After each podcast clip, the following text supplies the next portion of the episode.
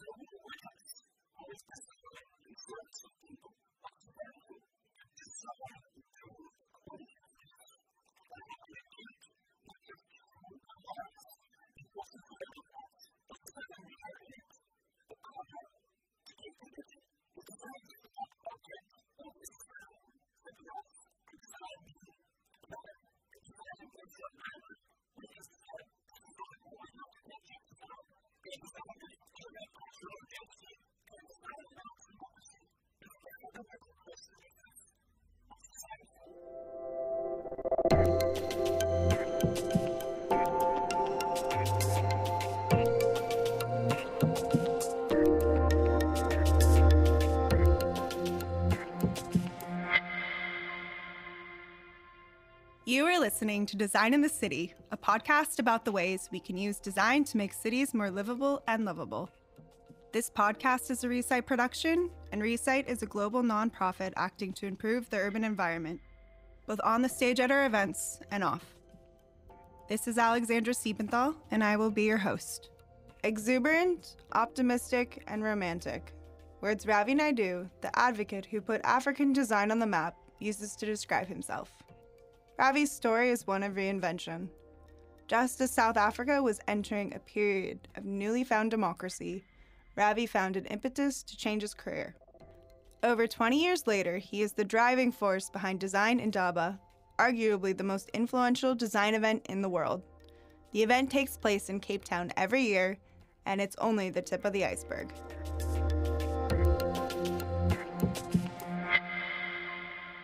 Uh, hi, I'm Ravi Naidu. I'm the founder of Interactive Africa, a company based in Cape Town, South Africa. Uh, the thing it's probably most famous for is having created the design platform called Design Indaba. Indaba is spelled I N D A B A. It's a Zulu word, it means a gathering of people. But it also means the news. And Design Indaba has become this uh, multi uh, level platform that goes beyond a conference and is both a think tank and a do tank. So it has, we say, three days of talking and 362 days of doing. And since it started in 1995, it has leveraged over 200 projects uh, across South Africa, increasingly across Africa and the rest of the world. Not many know that Ravi came to design from an entirely different field, abandoning his research at medical school for a career in the creative industry. This is a story of incredible sensibility, living through a particular moment in history, recognizing its direction, and having enough courage to follow to become part of its transformation. I, I'm an accidental uh, design advocate. I come from academia. I was at med school, so I was doing postgraduate research in physiology at University of Cape Town Medical School. And about the time that uh, Nelson Mandela was released from prison, it was about the time that I felt this tumultuous change going on in the country, and I thought I could reinvent myself. And I got a job in advertising, peculiarly enough, but mostly because this ad agency had a pharmaceutical account and I could go in and offer value. But when I was there, I started to see the joys and the wonders of creativity, of design, and I was quite smitten by it. And uh, so it was those early days, and uh, I started an a, a MBA and halfway through, I decided to leave my day job and start up this platform called Interactive Africa. And uh, it's done a lot of things. So it's not just only been design advocacy. Uh, in fact, I mean, yesterday uh, we are part of a platform that's just created Africa's first 5G network, which is lovely. So uh, it does more than just design. But uh, I think the design aspects is something that we super, super proud of. And we just really believe that uh, design and designing Indaba, the platform we created, has just become this wonderful dreamscape, this wonderful f- place where we could reimagine South Africa. And uh, it's almost become like the super creative agency for the country and has done a whole host of projects in the public domain uh, where we've been able to get the genius of all of these amazing people that we can corral from around the world and, and across the country and get the genius to be able to leave the building and settle on the high street and settle in community. And I think uh, that gives it a, a way better purpose than just being a conference. Ravi made his way in the design world as its fierce advocate, elevating it to a noble purpose by arguing that, if used responsibly, it can spur democracy, along with cultural, social, and economic change. We've discussed regeneration throughout the first season of our podcast, in terms of both our cities and ourselves. Ravi shares his perspective on why regenerating himself is so important and how it is closely tied to his mission. My midlife crisis, my midlife crisis, I'm going through a massive regeneration. I mean, I mean, there's no issues. It's just about utilizing the time and space. I'm just going Marie Kondo in my life right now and just paring it down and just focusing on the things that really matter.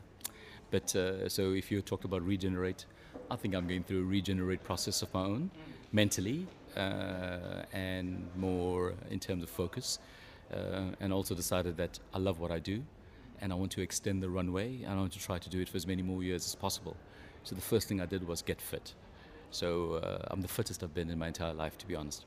Ravi has been a tireless force in design activism, involving himself in various humanitarian initiatives, not only in South Africa, but across the continent and the globe. From low cost social housing projects, security enhancement, or the setup of contemporary infrastructure, Design in Indaba inspires and empowers people to create a better future through creativity. And assessing focus is compulsory to driving that impact. The work was always wholesome, always gave me great reverb, but you also need to take care of all of you.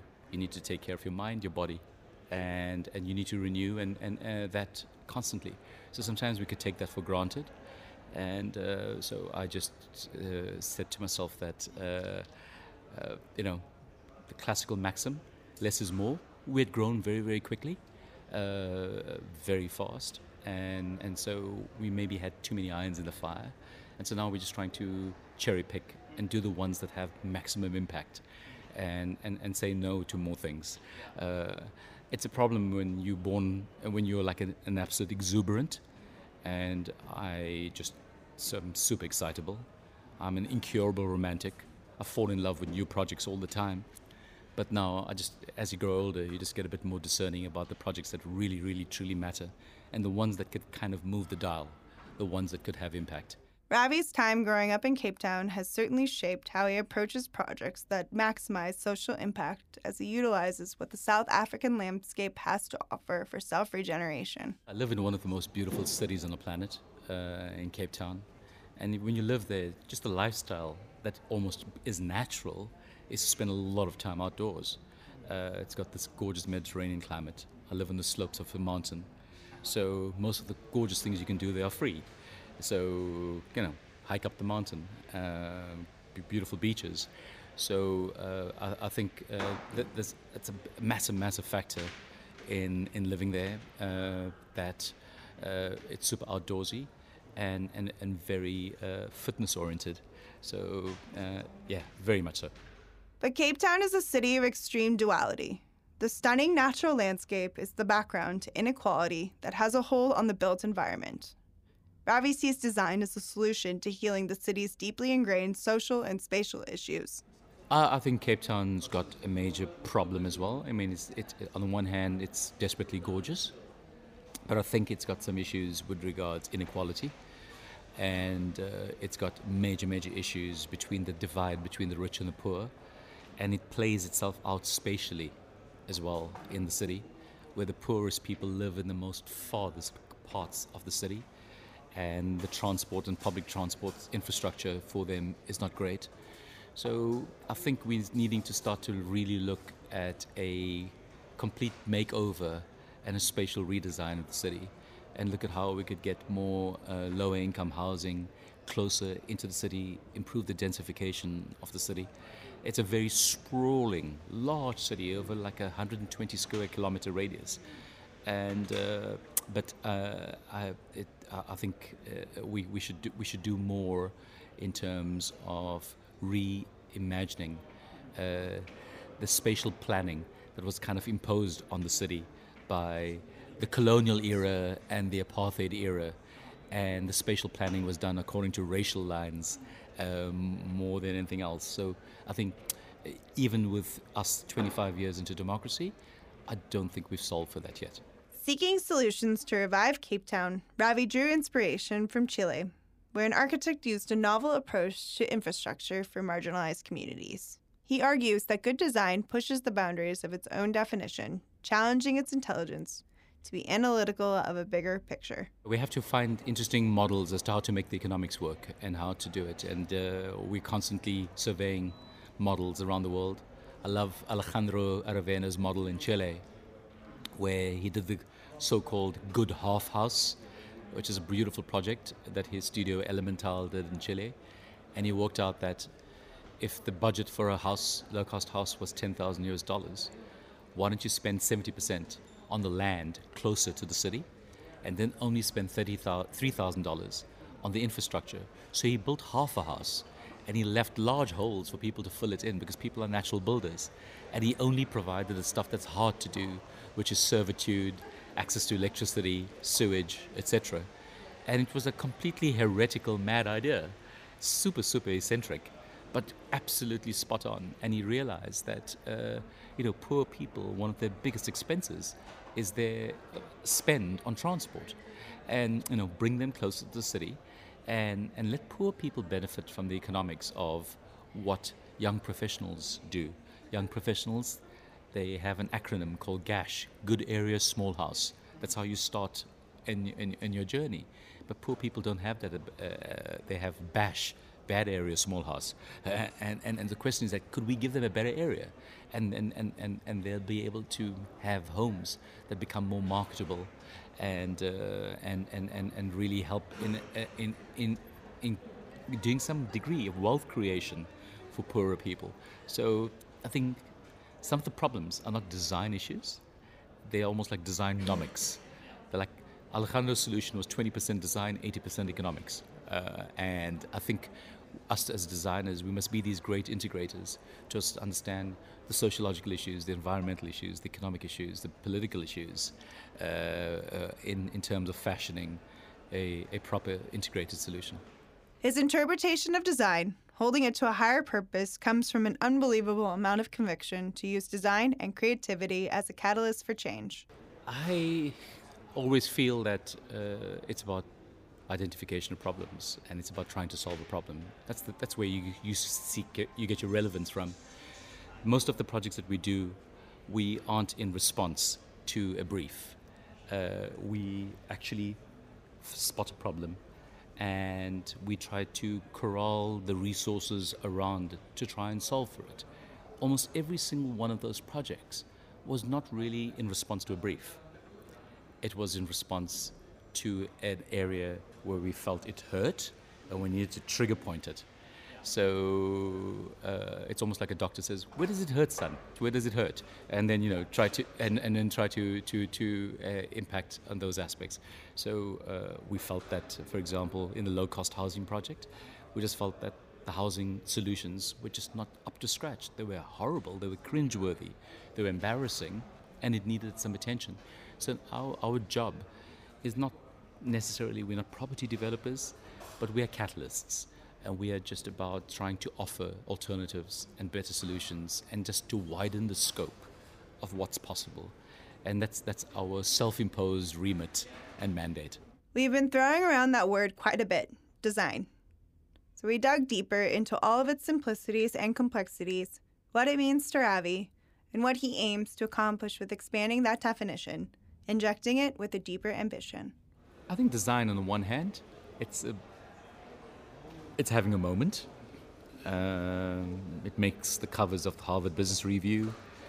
Uh, you're getting chief design officers into the corporate C suites, into so they become vice presidents of companies, and uh, you're getting massive uh, companies having chief design officers.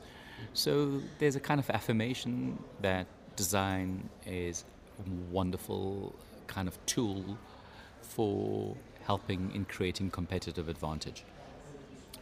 Also must be also caution, I think, that we need to make sure that we uphold standards for design because I think on the one hand part of design's benefit is that it's this broad church, but it's also part of its weakness. And so, you know, anyone can appropriate the terminology design. Hair designer, acrylic nail designer, so, you know, where does design stop and end? And so I think, you know, design should be about that skill or facility to improve the quality of life. And uh, I would like to uphold it, the, the, the most uh, highest purpose for design. I think uh, it's very, very important. I mean, the other thing that's making waves is like design thinking. And on the one hand, I think it's quite simplistic. It's a bit too mechanistic. But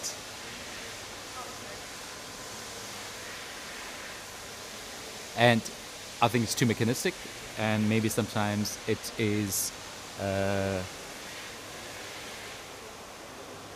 trying to, uh, you know, take a process and just uh, codify it in too simplistic a way. But you know, it's quite bemusing to me that somebody could go to a design thinking workshop for three hours one afternoon, get a certificate, and consider themselves like they've unlocked the secrets of design. So, uh, you know, I think part of design thinking uh, is bullshit, and uh, but I also see the power of it in being able to be a, a carrier and a purveyor of what's good about design. But uh, I, I don't think it's literally down to seven very, very easy steps. We've already heard that Design Indaba's ethos places an emphasis on being a do tank rather than a think tank. He uses an example from the Commission Arch for Arch project, a memorial created to commemorate the life and work of Desmond Tutu. He describes the invaluable lessons they learned from making bold moves, prototyping ideas, and taking action. Well, I think the nicest part about the whole design toolkit is that it's all about prototyping, right? Design is a doing discipline. You learn by doing, you design by doing. So it's about really getting in there and doing. So even that Arch for Arch project, before we got any support whatsoever, we made a prototype. We, we conjured up uh, uh, this idea uh, with Snøhetta and a South African architectural practice called Local Studio. And admittedly, we incurred the costs, we took a risk, but we realized that we needed to capture the imagination. And the only way to do it was to almost make a reasonable facsimile of it. So we walked with this amazing boat builder who bent the wood and was able to create a, a, a scale version of what this would look like. And it was only when that happened that we were able to garner support for it, get financial so- support for it, and it became so real that the city planners, the urban planners, the heritage associations, the Anglican diocese, the parliament, all the bodies that needed to say yes and needed for us to be able to do this was able to do it. So sometimes we need to bootstrap this idea and make a prototype. And I think it's, it's a wonderful way. Uh, in, in, in doing it, it also helps you to fine tune your proposition. And uh, you, you learn an immense amount in, along the way, but it becomes the best investment you're going to make in terms of realizing the project. Design can and does, at times, exist in a bubble. The best strategy for designers to break out of this is by proving its relevance with action. We discussed how it is the simple honesty of making, advocating, and using creativity to remind us that design is relevant and imperative to our quality of life. But building it and making it, uh, I mean, we've got so many case studies over the time right now. Uh, the housing project is exemplified by, you know, it is out there, it's open source to governments across Africa it's being built as far afield as Accra, Ghana, so other people take up your ideas. That's proof points. Uh, the Museum of Contemporary African Arts that we were progenitors of has been an absolute transformative building in Cape Town and become quickly a magnet for the arts sector uh, on the continent. So uh, I think uh, you know you, you start small and you start to build a body work. And sometimes they're not spectacular, they're small little expeditionary uh, sorties. I mean, we made an app uh, with a speaker that we actually sold. And it becomes again these proof points that creativity is, uh, you know, uh, could be a wonderful impetus for uh, the economy, for growth, and, and so we're not just only talking about creativity for social benefit, we're also showing it as a wonderful method and means to earn a crust, to be gainfully employed. So we do work that's sometimes for profit and also not for profit, but uh, yeah, you're constantly having to prove yourself. That's that's you, you, you don't stop, and we can't ever rest on our laurels. Next year will be our 25th anniversary, but your next new pitch that you're doing, you're still zero based. Sure, you come in with a reputation and a bit of an aura of what you've done, but for that particular project, it's ground zero, and so you just have to can't be smug, you can't be complacent, and you start it all off and have the mentality of a startup and, and get going. Design is an industry where one learns by doing, and failure is a natural part of its creative process. We were curious about Ravi's approach to failure and how he employs it for experimentation, growth, and humility. Oh, we fail often. And not all of our projects, uh, you know, stood the test of time. But I think they were, along the way, they've just become these great inflection points and great places that just shift the trajectory. So part of your purpose is not to do things that are absolutely everlasting. Sometimes they could be ephemeral and transient, but it, and while it lasted, it could be good enough just to shift consciousness and to shift behavior. Uh, but as a viable project, maybe economically, not so. So uh, yeah, uh, I don't think we should beat ourselves up about it, and we should ask ourselves like uh, why we're doing it and what is it for.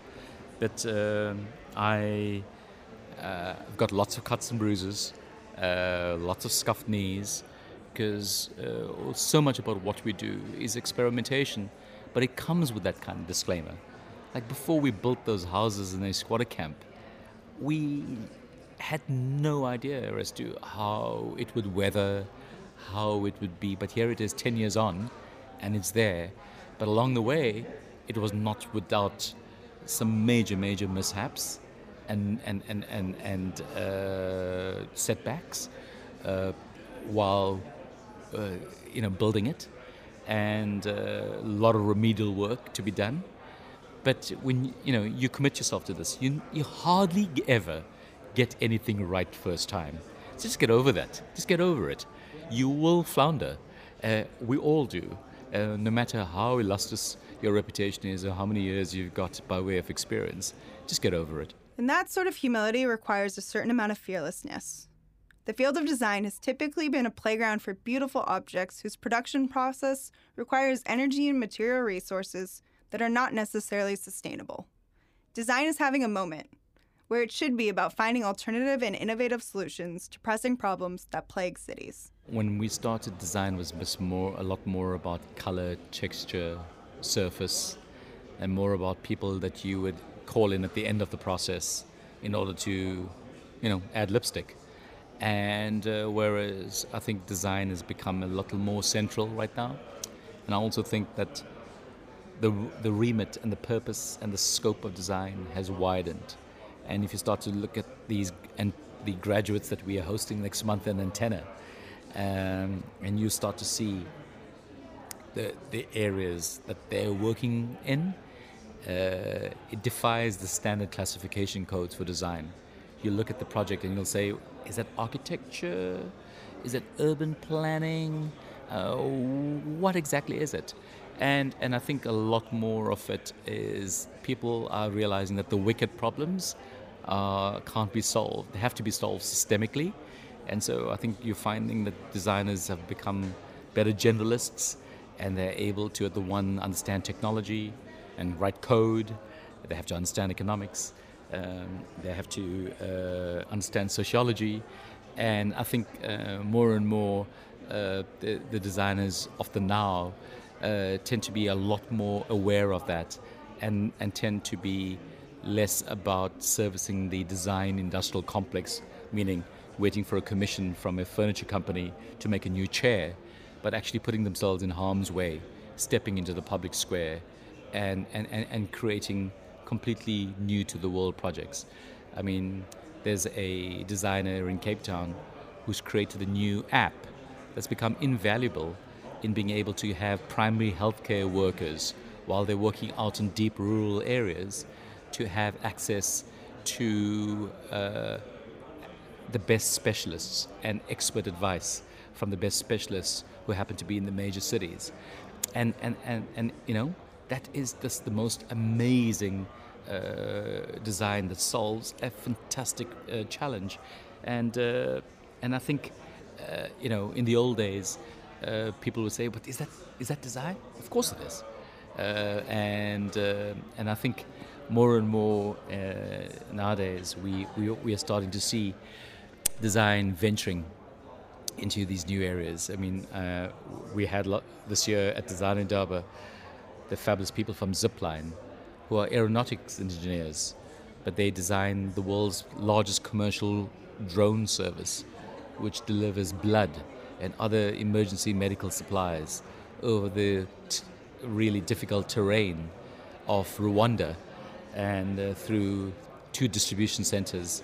And they're able to crisscross to Rwanda and uh, and and it's absolutely fantastic. And you know, uh, I, I, think that uh, I'm so excited about the scope of where design's going, and uh, and and and this for me is uh, designers responding to the crises of the day.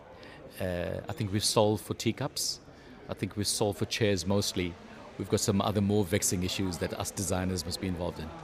Many designers have learned to adapt, becoming experts in areas beyond just design where they can gain a deeper perspective. Ravi expressed his wish for large organizations and national institutions to involve creative professionals and designers into their respective fields. And as we grapple with the damage from climate change, Design could be the salvation to a sustainable future for us all. Yeah, I think they're needing to become spaces that have to be open to innovation and open to new ideas. They tend to be very hidebound. They tend to be people who have formulae and methodologies that they just step and repeat year after year.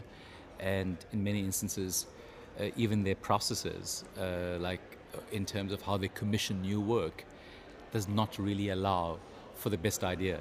So I think they need to become better commissioners and they need to create these kind of fora for, uh, for innovation. Uh, we're doing a new project with the UN. It's called Design United. It's going to take place in the fall of 2020 in, in, in New York. And the whole motivation for that is that, in terms of the sustainable developmental goals, we feel that governments are talking to the environmentalists, they're talking to policymakers, they're talking to economists, but they're not talking to the creative community. So we wanted to corral the creative community because we think the creative community have the agency, they have the wherewithal to be able to help to solve for this. Because clean water is a design challenge, better housing is a design challenge. But why haven't the UN asked designers? Why why haven't they hosted designers? So we're trying to you know solve for that and um, we, it's increasingly a part of our remit. I think it's the global agenda of the SDGs, it's the Sustainable Developmental Goals. I mean, I think you know designers are looking for an agenda for the next 11 years till the year 2030, they can do no worse than utilizing the SDGs as, as a template for their work because I think you know it's the biggest multilateral agreement we've ever had in the history of humanity and uh, it is a brings into sharp focus what the pressing issues. It's the list of the problems that we need to solve for if we want to be able to uh, inhabit this earth uh, for a lot longer and don't uh, not involved in our own mass extinction. So I don't think of any project right now that could be more crucial than uh, spaceship Earth and, um, and, and, and, and focusing on that. But it, what it means is that in all that we do, we just have to be way more conscious. And conscious not just about the product, but the process behind every single product. Be conscious of the full value chain. Understand where things come from and where they go to, and be responsible for all of it. And, uh, and, and I think it's this greater responsibility that designers must really, really, uh, you know, be uh, uh, completely open to, and and must be able to carry uh, this responsibility going forward. Where things come from and where do they go to? Uh, uh, you know, the commissioning and the decommissioning of everything. While we see the realistic yet thoughtful approach Ravi brings to the design community, he still views himself as a romantic. Ravi always dreams big for Design Indaba, and we are curious what future projects he has in mind for the next decade and beyond. Yeah, I've got a crazy one. I mean, it's absolutely, it's positively bonkers, and I'm worried that if I say it, I'm going to have to frigging do it. But like, I'll say it. I want to do a project in every country in Africa. So that'll kind of take care of my next 20 years. So there's 54 countries in Africa. I think I need to kind of create a studio 54. 54 countries in Africa. And so far, we've got projects in three. Uh, so, God almighty, 51 to go. But uh, that would be that would be really cool to just have, you know, using Cape Town as a base, become a bit more of a, a catalyst and an agitator and a, and a provocateur for projects in other cities in Africa. I think some of the design Indaba uh, energy, uh, we should be able to try and bottle it and share it with m- more cities across the continent. Back to Ravi's questions What is design for?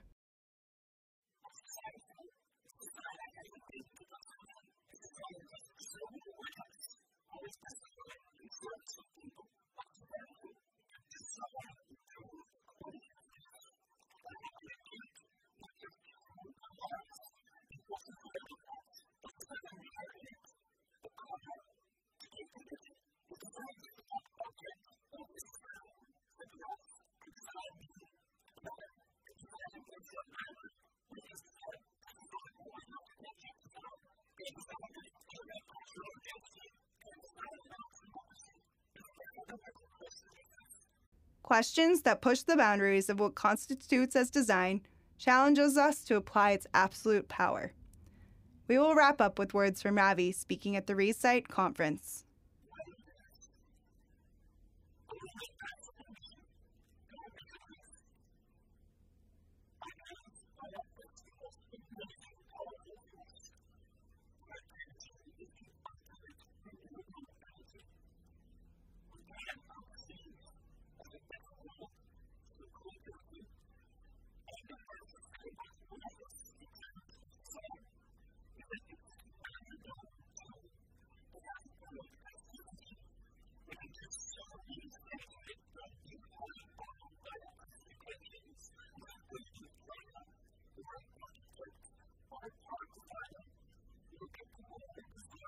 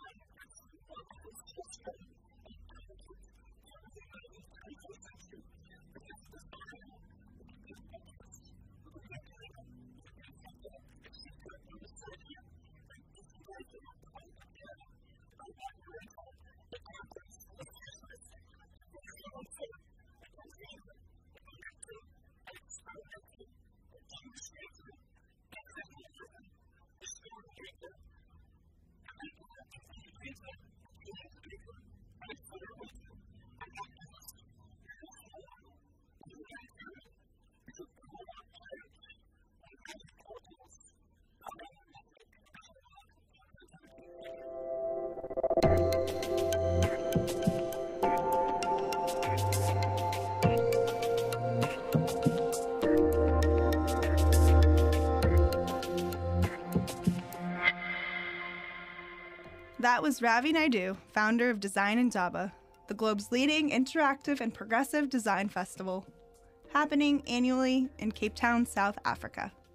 You can find more info and keep up with Ravi's latest projects on the links listed in this episode's description. Thank you for listening to Design in the City. Join us as we dissect these issues with guests like Ravi Naidu, founder of Design Indaba, Thomas Heatherwick, founder of Heatherwick Studios, architecture critic and founder of McMansion Hell, Kate Wagner, Wallpaper China's Yoko Choy, and many more. This podcast is brought to you by reSITE, the global nonprofit acting to improve the urban environment and organized as part of the project Shared Cities Creative Momentum. You can find more talks, stories, and information about upcoming events at resite.org. Become involved with the reSITE community through our various social channels or by joining our newsletter. All links can be found in the show notes. This podcast is produced by Radka Ondrechkova, Matej Kostur, Adriana Bilakova, Gil Cienfuegos, and Paulina Rio Buca. It is directed and hosted by myself, Alexandra Siebenthal, and recorded and edited by Little Big Studio.